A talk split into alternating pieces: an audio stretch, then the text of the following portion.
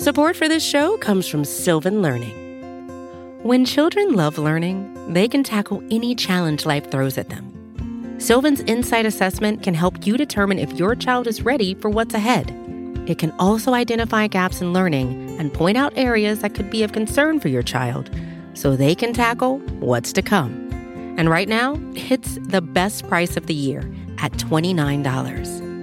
Go to sylvan29.com to learn more and get your child's assessment for only $29. That's S Y L V A N 29.com.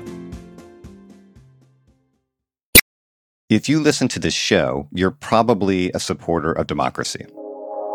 And I suspect most people, if you asked them in the abstract if they believed in democracy, they'd say yes.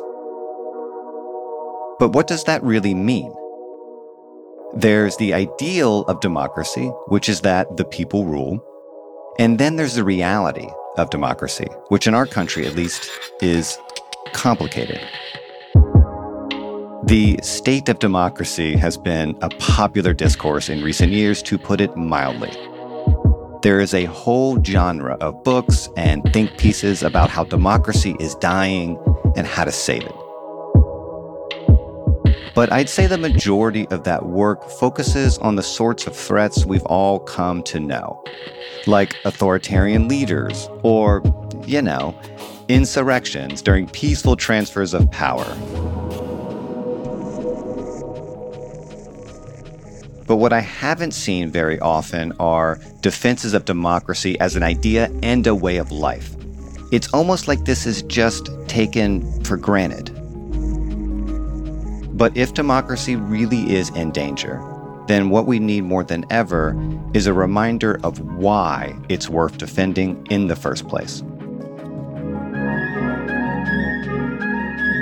I'm Sean Illing, and this is The Gray Area. Today's guest is Astra Taylor. Astra is a writer, organizer, filmmaker. What I admire about her is that she's always balancing ideas and action. She's a student of political theory, but also someone who's very much engaged in the world. Among her long list of accomplishments is co founding the first union for debtors, the Debt Collective, she also wrote and directed a documentary about the history and state of democracy. She's here to talk about her new book, The Age of Insecurity Coming Together as Things Fall Apart. It's a book about the human condition as much as it is about democracy.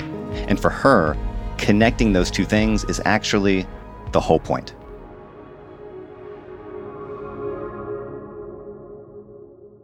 Astra Taylor, welcome to the gray area. I'm so happy to be here. Thanks for having me. You are so active in so many spaces. You, you write, you make films, you're a real organizer.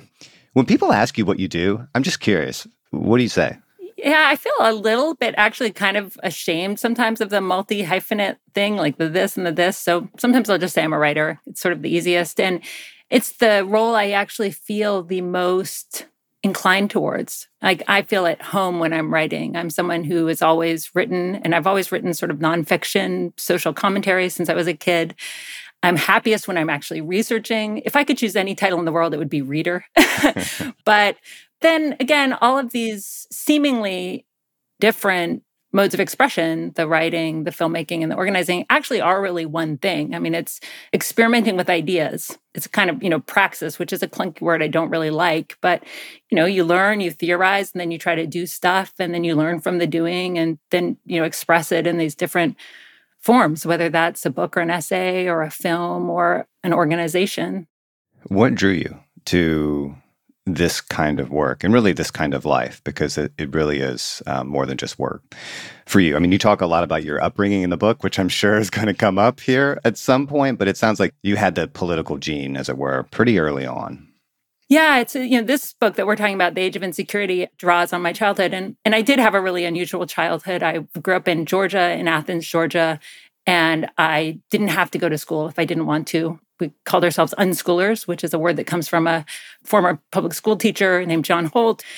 And what I chose to do in my unschooling freedom was to agitate in my own way. And I, one of the big things I did was I had a a zine, basically, a kind of newsletter about environmental issues, animal rights, and essentially trying to incite a kind of kid revolution against the grown-ups. The problem was I was an unschooler, so I didn't know any other kids to recruit. I mean, I knew a handful, but one of the problems with unschooling was the social isolation. So I can see the thread in what I'm doing going back to that moment, right, where I was writing about things I cared about, about what needed to change. So I'm very consistent. I've sort of been doing this kind of work for a long time. And I can't really say what it was that inspired me, but I was given the space to kind of cultivate this social critique, I guess, from a young age, and I'm still doing it. You know, I try not to make these convos just an abject love fest, but there are so many people who think they're political today, but in fact are really just hobbyist. And what I respect most about you is that you really are on the ground, organizing, mobilizing, doing the work of building power. And I have enormous respect for that. And I just wanted to say that.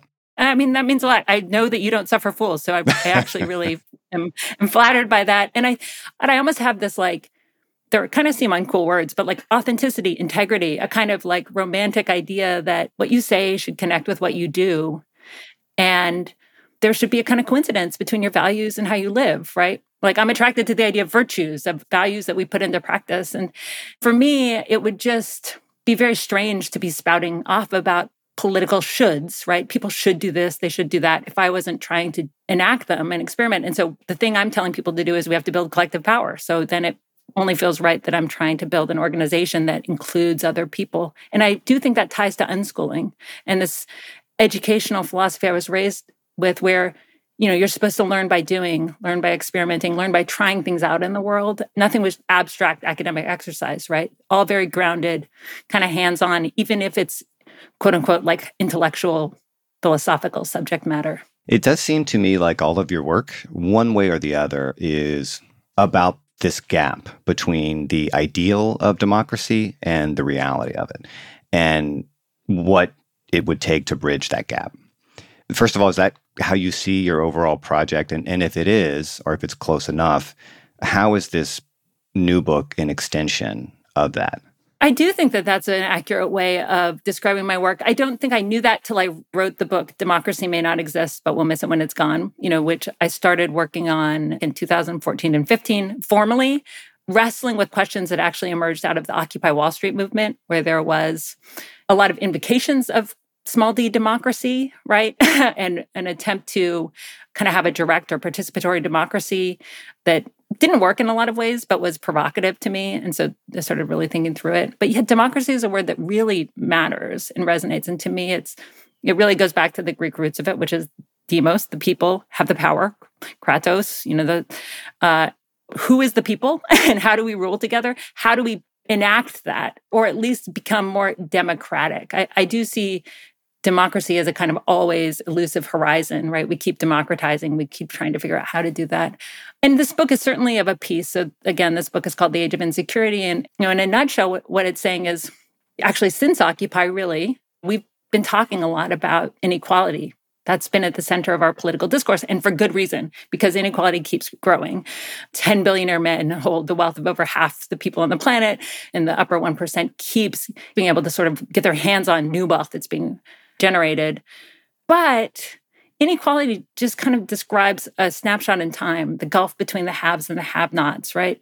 And so, what I'm saying in the book is well, what if we look actually at this condition through the lens of insecurity? Because insecurity describes how people feel.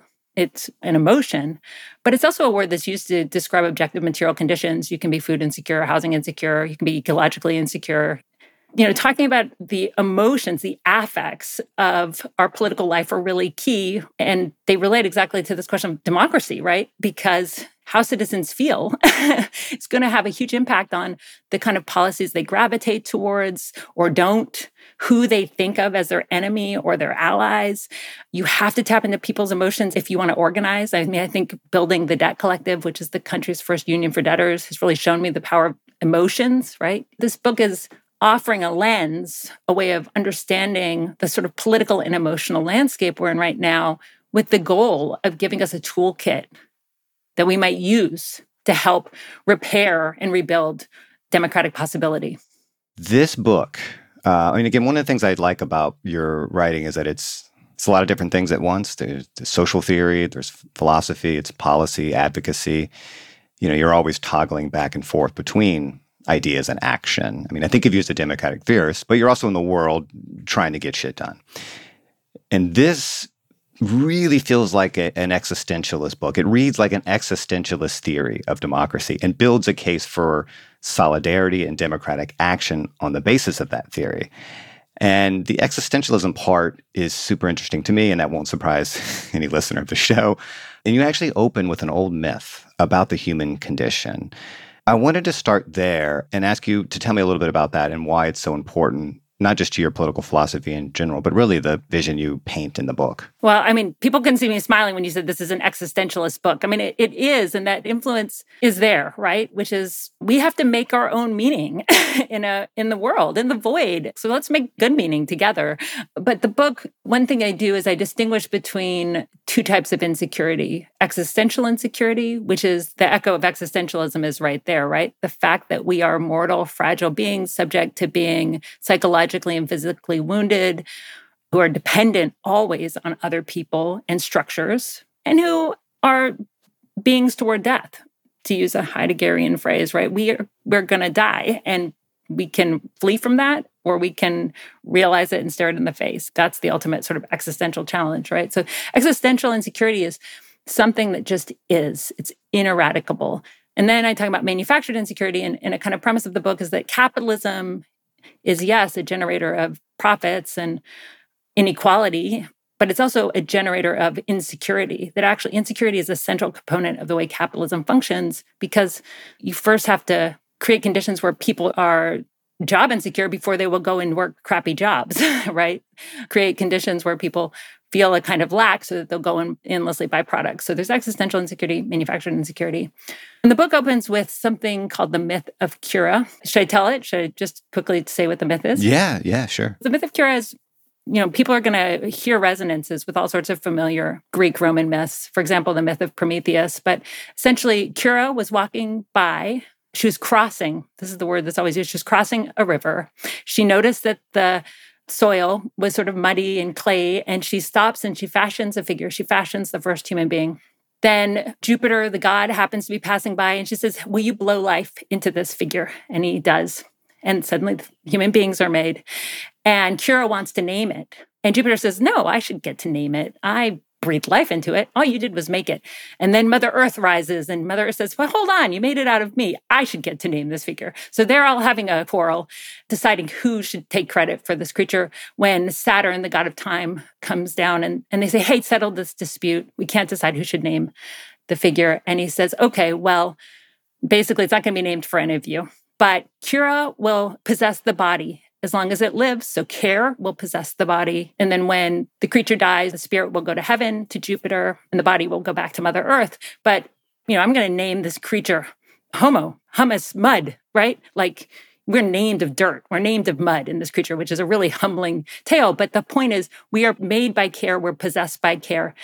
And so I think to anyone who's thinking about caring, which is a lot more, you know, feminist theories of care these days, it's a kind of feminist parable very humble. The point is, we're made by care and we're kind of fated to need care forever. So it's not a self aggrandizing myth of human beginnings. And so I begin with that just to say here's a story that kind of speaks to our existential insecurity. And we can, instead of thinking about it in a negative way, our insecurity, our vulnerability, our need for care, the fact we're constituted by care is actually kind of a gift from the gods, right? Like that is actually a gift.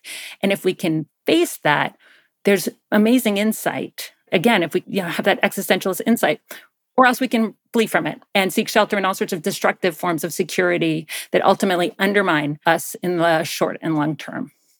What I felt and heard and saw reading the book was Camus. And listeners of the show will know all about my love for Camus. We've done a couple of shows about him already. And there's something deeply Camusian about this book and your worldview. I mean, Camus was someone who was searching for a basis for human solidarity in, in an absurd, indifferent world. And his answer was in the human condition the fact that we are creatures who share a common fate, a common vulnerability, And our dignity and morality comes from our revolt against that condition. Your, and your book is very much in this spirit. It's really a starting point for thinking about democracy, really. I think that that's exactly right. And you see in this myth, which is from over 2000 years ago, and you know, the way myths evolve, it's probably much, much older, is that humans have been having this epiphany over and over in different ways, right? Like, hey, we're all vulnerable. Maybe we should help each other out. Maybe we should accept that. And we don't need other layers of stories to tell about it, right? We can just face that reality. You know, what the book adds is that then what capitalism does is it prods and provokes and exploits that vulnerability in ways that aren't inherent to human existence and that can be changed and that we can come together and forge that solidarity you mentioned and stand up for ourselves together. One point you make in the book is that insecurity can cut both ways. mm-hmm. It can be a source of of shared struggle or source of resentment and fear.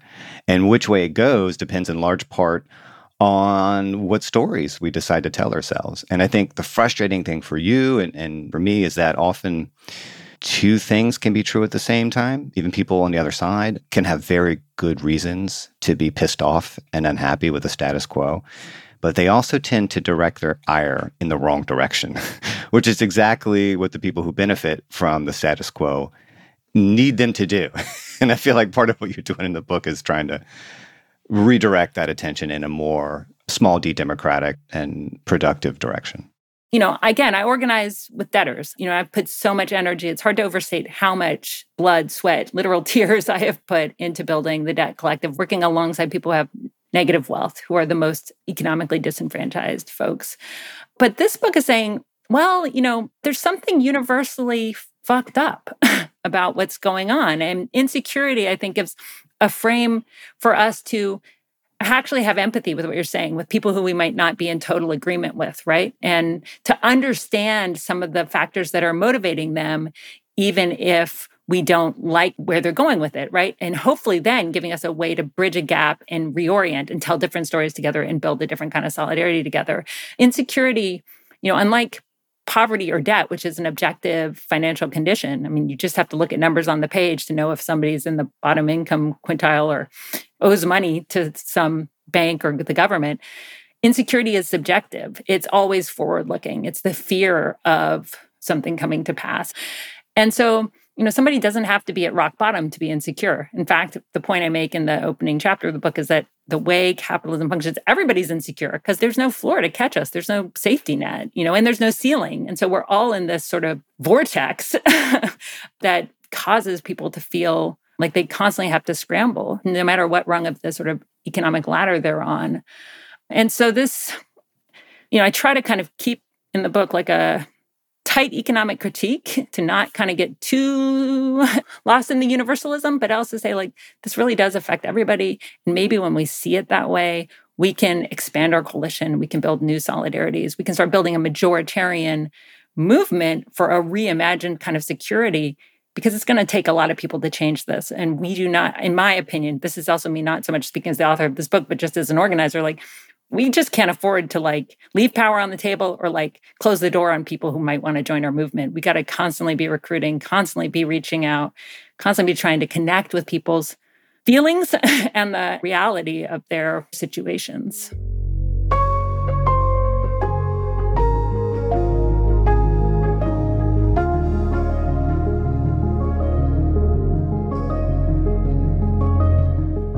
Coming up after a quick break. What can the history of the word insecurity teach us about the present?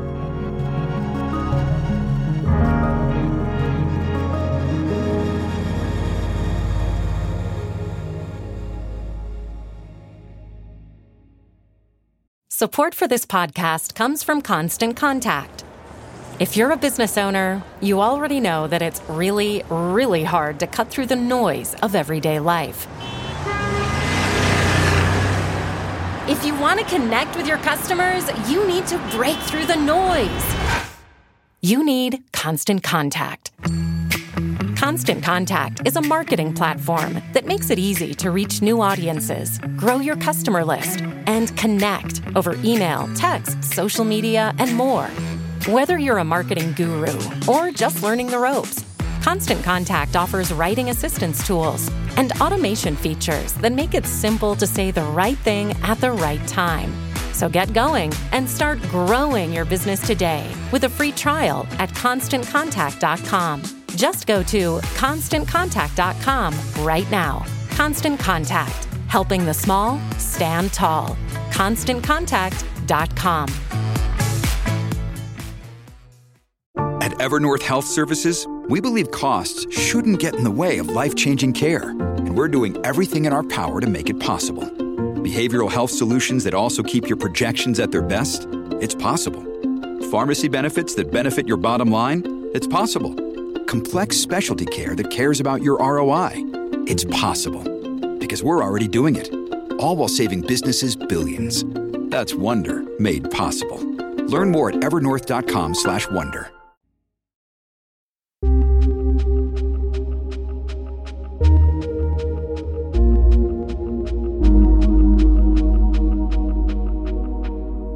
You know, something I didn't know is that the word insecurity didn't enter into common usage until the 17th century, which is right around the time our modern market driven society, capitalism really was sort of being built.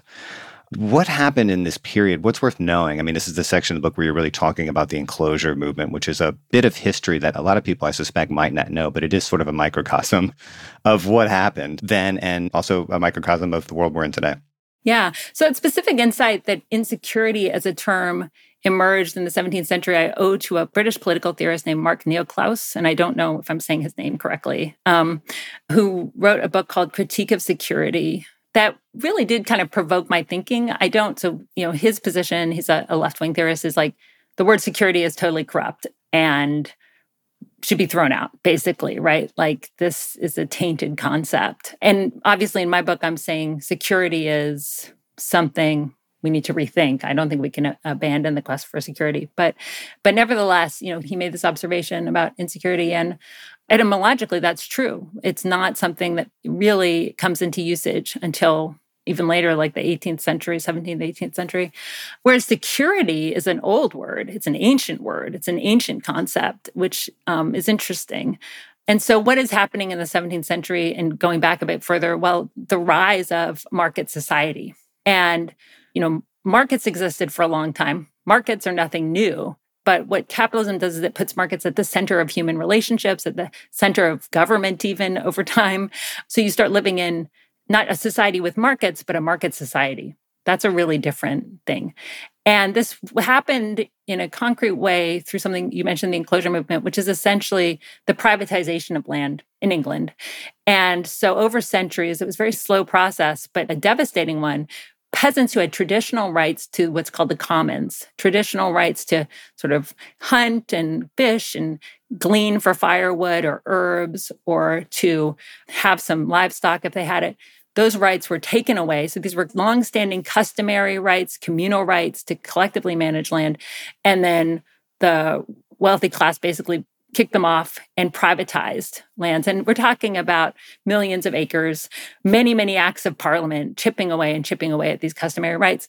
And so what happens then is that's the beginning of the creation of the working class, because once people do not have the customary rights that enable them to subsist, right? Because they can no longer feed their families, they no longer have fuel for their homes, then they end up having to migrate to cities and becoming day laborers right? And we see the the rise of urbanization and slums and the working class and the rise of sort of factory work instead of this farming. And that's not to romanticize life on the commons or feudalism by any means. It's just to say that a kind of insecurity had to be created in order for capitalism as we know it to manifest right? People needed to be severed from the land and thus free, and I say that in air quotes, free to work for a wage in order for capitalism to gain steam. And so capitalism is born of insecurity. It's not like insecurity is like, oh, wow, what a strange byproduct. No, capitalism is first. And again, people have to be severed from the land to be turned into this new kind of worker. And then capitalism has to keep that insecurity going. That's why I say it's a kind of insecurity machine. And that history is just really fascinating because know, you see it repeated in colonialism, right? The dispossession of people the severing of people's ability to provide for themselves, the privatization of land and other resources.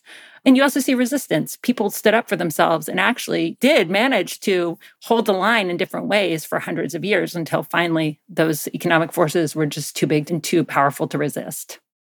I mean, I think it's obvious enough all the ways that poor and working class people suffer in this world that we've created. But I'd say an equally important argument you make in the book is that even the people today who have means, who are air quotes winning in this economy, also suffer, though in different ways. And that may be worth saying a bit about. I mean, the fact that the world in many ways has never been better than it is now, has never been more comfortable than it is now. There have never been fewer poor people than there are right now in the world. And yet, people in general seem to be less happy and more anxious. And we've got to honestly reckon with why that's the case, because the answer to that is essential in any attempt to not only make the world better, but to know what a better world ought to look like. Yeah, I'm pretty emphatic about this in the book that even those who appear to be winning according to the logic of the capitalist game have set themselves up to fail. And if some polling and studies are to be believed, are pretty miserable in some ways too. I mean, I think the big factor right now is also just climate catastrophe. Nobody is safe on a burning planet. And you know, there are so many examples, I think, of that. But more, it's like, yes, people might have means in the society, right? So, for example, at the Debt Collective, people are oppressed by their student loan bills, by their medical bills, dream of getting out of debt so they could maybe take on more debt to get a mortgage, to get a house, right? A fantasy that's like becoming impossible for so many people these days. So then you'll be paying off your mortgage, what, until you're 70 in your 80s? I mean, people are kind of stuck on a treadmill of economic precarity. In this country, one unexpected illness or accident can devastate the financial well-being. You know, we know medical debt is the leading driver of bankruptcy in this country, for example. You know, okay, so we've also gotten rid of public pensions. and even pensions aren't secure, but you know, we've moved people over into a kind of investment portfolio 401k kind of model. So then, even if you've managed to save something up for your golden years to possibly have a retirement, you just have to anxiously watch the stock market. So, the mechanisms by which people are promised security are not actually secure, right? They're market driven and so are subject to a kind of instability. But even worse than that, they often perpetuate the very insecurity that they ostensibly are there to remedy. So the stock in your investment portfolio is poisoning the planet and driving climate change, right? Or you're appreciating house value, which you really only care about because you think, gosh, this might make it so I can actually live with some measure of dignity in old age, is adding to inflated housing prices that are fueling the housing crisis. And so I'm just like, we're all stuck in these systems the only way we're going to be able to remake them is if we work together if we name the problem and we start going for solutions that are actually they're not that mysterious. Well i think one answer to that paradox has to do with the logic of consumerism and how that reinforces some of these insecurities we're, we're talking about. I mean, you deal with this in a in a personal way in the book. I, I learned a lot about you reading this. You know you were you were raised by countercultural types. I mean, hippies. Can, can we say hippies? Is that is that the preferred nomenclature? I mean, my name is not just Astra. My name is Astra Amura, star love. Okay. That's beautiful, actually. Um, but you know, you talk about the experience of going to, to public school for the first time when you were young in your skimpy clothes because you didn't care about those sorts of things, and and colliding with the pressures to conform and all the status games that go along with that. And we're all familiar with that sort of thing. And on the one hand, you're just telling a story about why it sucks to be not a normal kid, whatever the hell that means. But on the other hand, it's a microcosm of the culture of consumerism and competition and the insecurity that defines it. How do you think about consumerism and the role it plays in keeping us on this never ending hedonic treadmill? Yeah, yeah. I mean, so I didn't have a lot of friends as an unschooler, so I did periodically try public school. Often it was not such a positive experience because I was just such a raging weirdo as a kid. But, you know, it was the late 80s when I first tried fourth grade. I was eight years old. And so it was the height of this kind of Reaganism, consumer, you know, yuppie. The yuppies were on the rise, not the hippies, right? Who I just even though it wasn't my choice, you know, I just radiated that kind of energy. And you know, it's funny because I feel like talking about consumerism is a bit out of style. It's like, oh well, of course it's obvious, you know, ads are bad. We're all being sold stuff, but it's such a huge part of our economy. And all facets of our lives, you know, from the, the media we consume, which is largely ad driven. I wrote a whole book about this. It's called The People's Platform about the commercialization of our media and what it means when we have a media ecosystem that's mostly dependent on marketing and advertiser dollars. It completely distorts our political life. And I do think, even if we're aware of it, it affects our subjectivities nevertheless. I think it's an important part of not just American, but global culture at this moment. And untold billions of dollars are spent trying to shape our desires and shape our conceptions of ourselves, our conceptions about what's possible, our conceptions about who we could be. As I say in the beginning of the book, no advertising will ever tell you that you're enough and it's the world that needs changing, right? Something's wrong with you. And those ads are literally there to sort of again poke and prod at our insecurities. You know, for me, I think what was interesting about my childhood is that I was kind of insulated from that. And so when I did encounter sort of mainstream American consumer culture, it was with almost like I was um, a visitor to another planet or something, right? And so I had this sort of, even though I was a little kid, like I kind of removed, like, what is this? Like, why are you know eight year olds teasing me about the shoes I have. Like, none of us have any money of our own. You know, we're just kids. And so I had this kind of naivete, like, that made me question it because I wasn't as steeped as everybody else was. And I kind of, I think I've kind of kept that remove with me. And I just decided to be honest about it in this book and recount rather painful memories that are hopefully funny. That's the goal. I mean, it, it is, it, it's a big part of the book.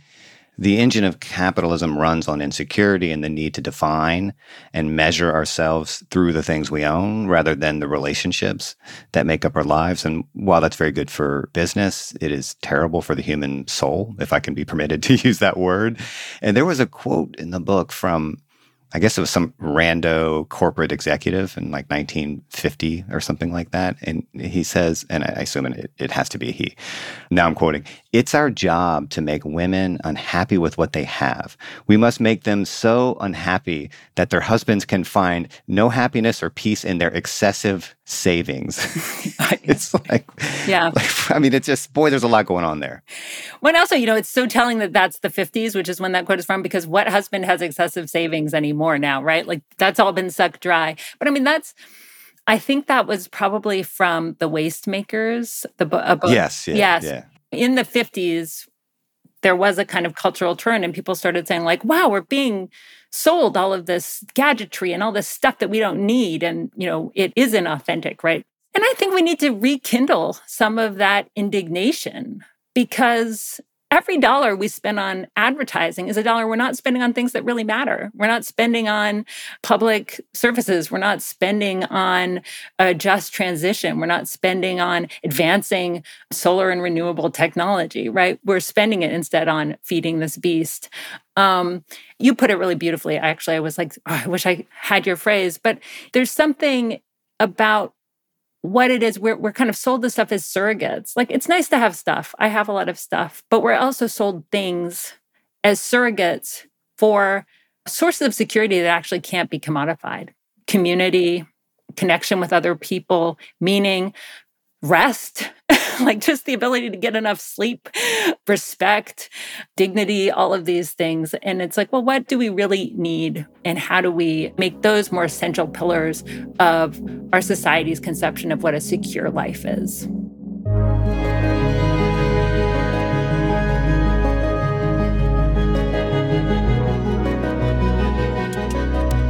Astra and I have both written books about democracy. Coming up after the break, we'll discuss what's working and what we wish we could change.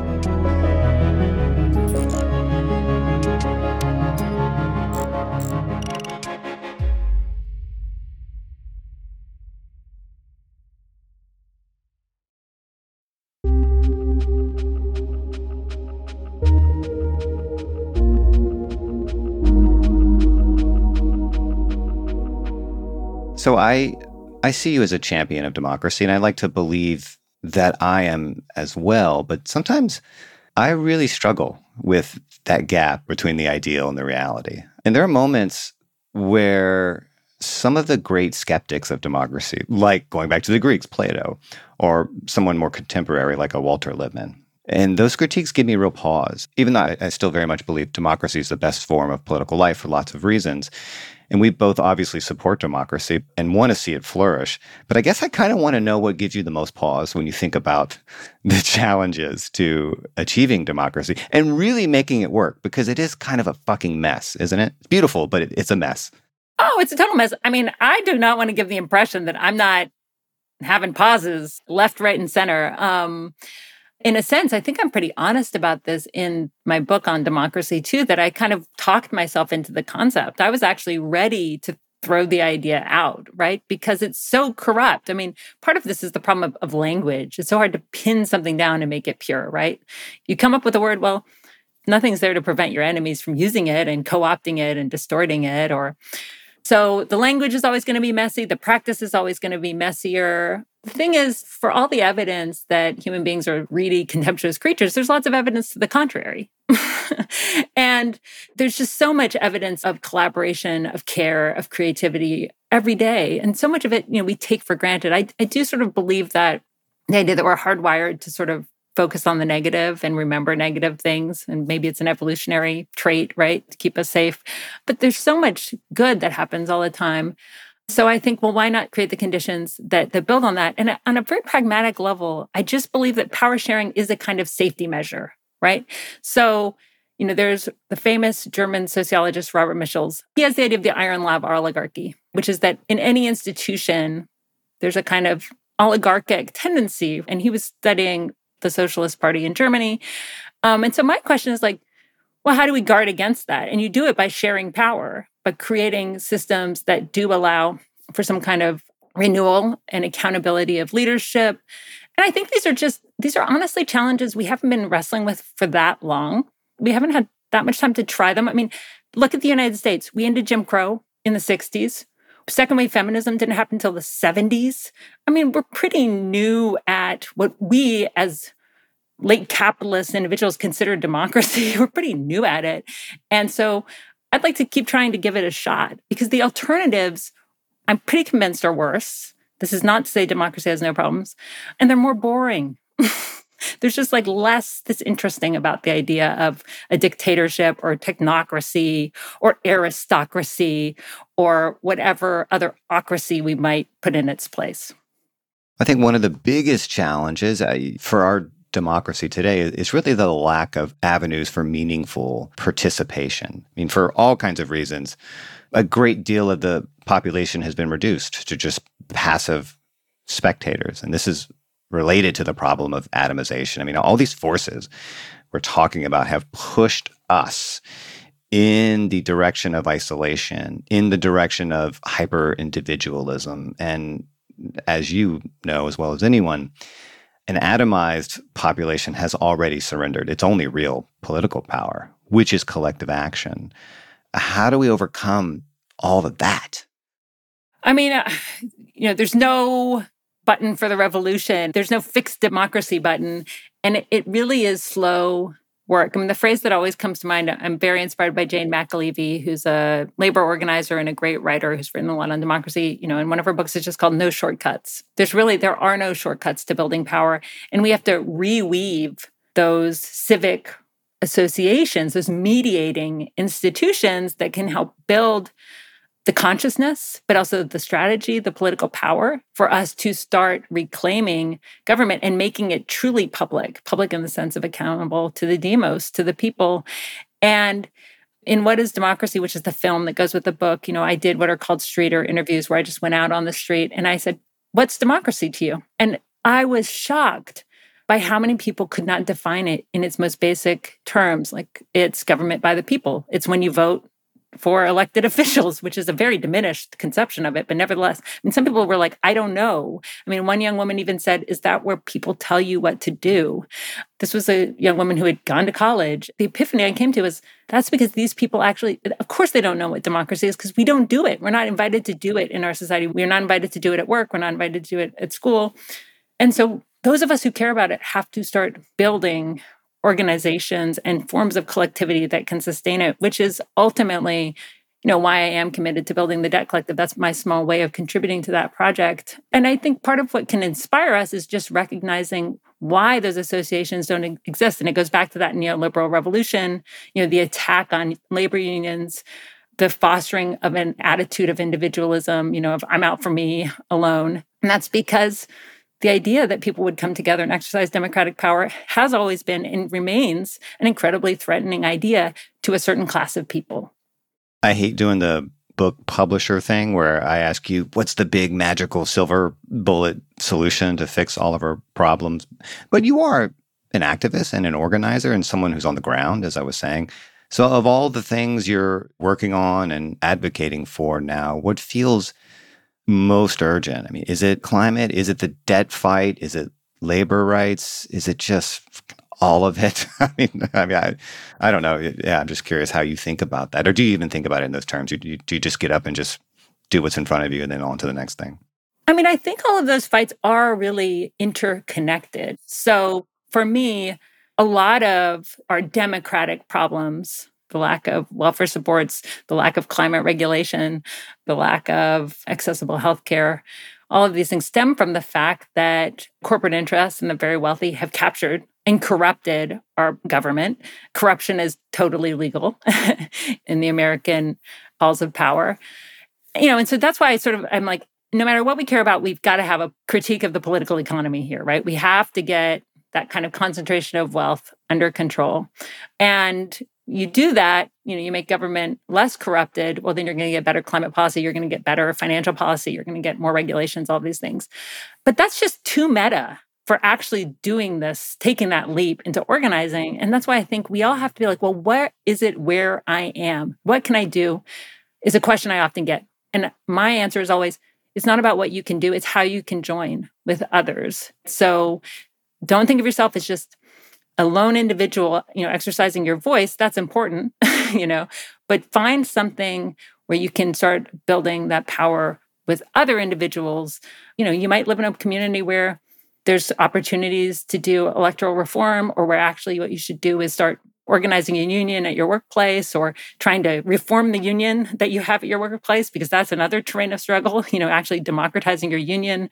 All of these fights are interconnected. They all really matter but i think i just always want also people to keep that economic critique front and center like you know it is about the money and who has it and who doesn't. People on the left tend to make a strategic mistake in allowing freedom and security to become separable in our political discourse because those things are actually very much related. Yes, I, you know, you're making me want to look up the name of Marco Rubio has a new book. Oh boy. Decades of Decadence. Decades of Decadence? Oh god. uh, and it's a, his critique of neoliberal capitalism. You know, he's standing up for the working class against the bosses and against the unions, of course. But security is in the subtitle. And, you know, it is true that the right speaks in the language of freedom. Yep. Which I think the left really needs to reclaim. You know, and they also are more inclined to use the word security as well. And I would say that you need a baseline of material security to be truly free, right? I mean, this is an FDRism, right? Like a person who's impoverished is not free. And so I do think that we need to reclaim those concepts because the problem is when the left abandons certain ideas or when liberalism abandons certain ideas or doesn't defend them robustly in a real way, the right picks them up and then offers these sort of twisted versions of them, right? So then you get a, a Marco Rubio pretending that he's actually like salt of the earth guy who's going to make workers' lives better. And he's got all sorts of dog whistles in there, right? So when he's talking about the working class, he's only talking about a subset of white men and trying to actually do a divide and conquer kind of strategy there. So to me, I'm a lot of my work, another theme of my work is reclaiming words. It's like democracy. No, let's not let that be a word that only you know, George W. Bush can use as he occupies Iraq. or let's take the word security, which has some negative connotations, and try to imagine what a really progressive, nurturing version of it is. Uh, so this is definitely part of that endeavor. We may have reached some kind of tipping point. I mean, I recorded a conversation with, with Ahmari. I'm not sure if you're familiar with him. I mean, he's kind of post-liberal conservative um, and very much on, on the other side of the cultural battle, I, I, would say. But he has a new book, which is very, I mean, he, he calls himself a, a pro life new dealer. It's interesting. It's the first work from a conservative I've read recently that actually does seriously take the concerns of the working and the middle class seriously. And to the extent that that's indicative of some kind of sea change or, or whatever it's going to look like on the other side of this scrambling of the political fault lines that's happened the last five, six, seven, eight years or so. I take some encouragement from that. Yeah, I mean, I've never heard of him, but certainly there's, you know, a, a, conversation happening in Washington among Republicans and Democrats where sort of both sides are using neoliberalism as a bad word. Both sides are talking about how we need to move beyond the quote unquote Washington consensus, which is essentially, you know, the neoliberal consensus that gained ground in the late 70s through the 80s and to the 90s, very much, you know, cemented during the Clinton presidency. But, you know, I don't trust those people. and that's why I don't trust them at all. That's also, you know, audience, do not trust them. We need to build grassroots power that can give these words real meaning. This moment we're in, right, of a kind of, I don't know if it's quite a realignment, but of a questioning of that consensus is an opportunity for people who mean it, who actually want to see systemic change, to step in and fill the void and shape the discourse and shape, ideally, more than the discourse, but actually shape the policy. It's not going to happen spontaneously. It's only going to happen if we are organized and if we have another, you know, and we have to know what we're fighting for, which is, oh, actually, this is what security is. This is what security for working people is. Uh, it's not what you're offering. You know, it's not a working class that's actually divided and therefore already conquered. You know, it's true solidarity and true recognition of our shared vulnerability and our need for a very different kind of social paradigm. I love that quote in the book from um, Elinor Ostrom that there are no panaceas, but there are possibilities. I think it's a beautiful expression. Yeah, and it goes back to that spirit of experimentation, right? Of no guarantees and leaps of faith, you know, and it's fine. It's fine that there's no recipes written out for us that we just have to follow like little robots because there is some fun and intellectual pleasure in figuring this stuff out together. And you know, I think that's what keeps me in the political work day after day, even though it's really distressing and we're in the midst of a real backlash and, in a way, in a period of political disappointment. And here I'm referring to the fact that the Supreme Court struck down student debt relief for 40 million borrowers. But nevertheless, it's like doing things with other people. And so if nothing else, there's meaning in that. And that is kind of what keeps me going. Yeah, it's very Sisyphean, but you know, I as Camus says, we must imagine Sisyphus happy because if not, we're fucked. Uh, I was like, right. He's just like, I love nothing more than pushing this rock. It's so great. Have you pushed a rock? It's like, what, what else would you want to do? it's great for your hamstrings and core strength. Um, well, look, I mean, I, we can end on another, I think, fitting quote uh, in the book from the late, great David Graeber, he's a very important thinker and, and, a real loss. He said the ultimate hidden truth of the world is that it is something that we make and could just as easily make differently. I hope to see a better world, and I'm not sure what I believe is really possible. But again, I have immense respect for you and, and your commitment to living your ideals.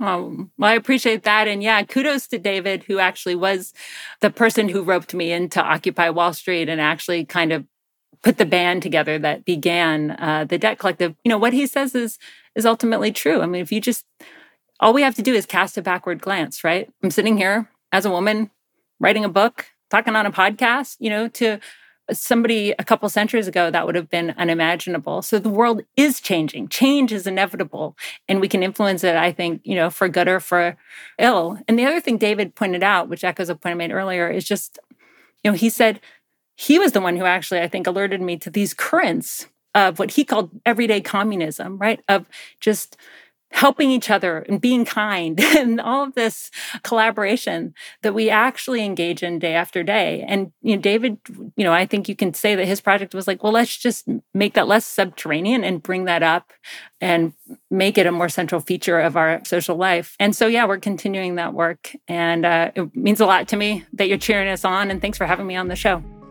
Once again, the book is called The Age of Insecurity. Check it out, people. Astra, it was a pleasure. Thank you. Thanks so much. I really appreciate you doing this.